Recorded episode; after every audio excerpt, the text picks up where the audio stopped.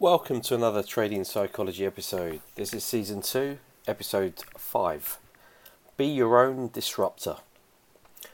Buy when there is blood on the streets. Buy when others are fearful, and be fearful when others are greedy.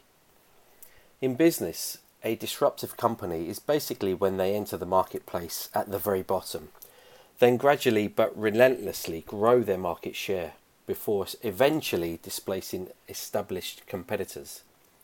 In the same way, being a disruptive thinker involves thinking differently to challenge the traditional way of doing things.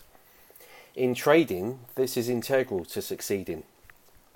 A lot of people wanting to become a trader are in effect looking to work for themselves, much like an entrepreneur. They're looking at an alternative way to live outside and away from the more common nine to five. You may have heard the phrases, buy when there is blood on the streets, buy when others are fearful, and be fearful when others are greedy. In trading, this is about doing the opposite to, say, the ninety percent in order to make money.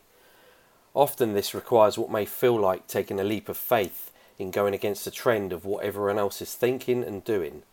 As humans, this does not come easy, as we grow up in a society that imposes, to an extent, a set amount of order. As children, we tend to follow a set curriculum at school. Conforming, then, is instilled from a very early age and continues to remain standard practice in society as we grow. Being programmed to follow is something that most don't fully realise, or if they do, are either comfortable with it or unhappy with it. But those who are unhappy, or those who want to be more than just comfortable, are perhaps then unwilling to push back against the system in order to achieve. So you can appreciate the response from some when you say you want to go against the grain and do your own thing.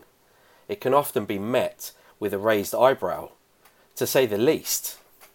This, though, is what being your own disruptor is all about, in order to succeed where others don't, or where most will fail. The odds will always, initially at least, be stacked firmly against you, and not least because this is a standard hierarchy of society designed to keep the rich in power and getting richer, and for the poor to remain down to a point. Whether this is a good thing or not is not what I am here to debate. I'm simply highlighting what I feel is required in order to succeed in trading. Then, if all goes well, may impact your life positively. I often say to my one-to-one traders, doing the work is the shortcut.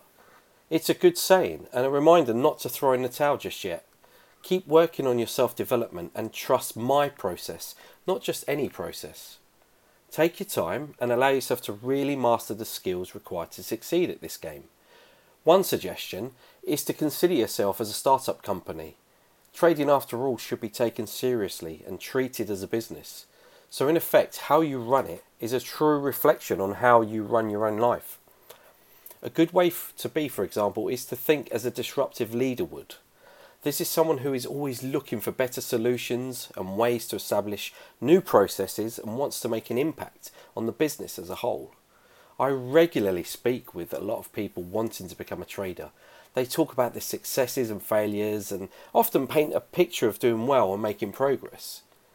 I often then follow up with them after a few weeks, only to listen to their complete change in direction and sentiment. You see, trading is not easy. Their trading journey is much like a roller coaster ride. And so, as frustrated as I can become in listening to them, because last month they said they were going to do one thing, only to then backtrack and take another route, I, I, you know, I appreciate they too must be feeling the frustration.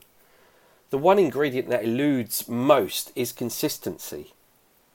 Having a daily routine is key to achieving this.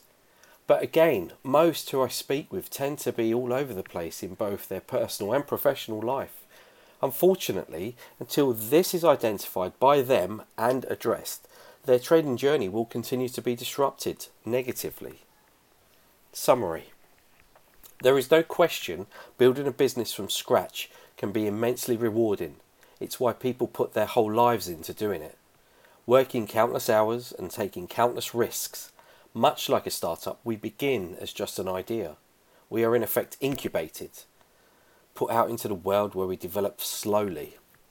But over time, we accumulate a number of skills required to generate wealth. I often speak about the eighty twenty split. Most spend at least eighty percent of their time over trading and gambling, leaving only a fraction on self-development. Should be the other way round.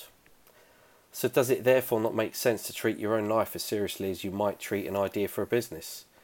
Which one is the matter of life and death here?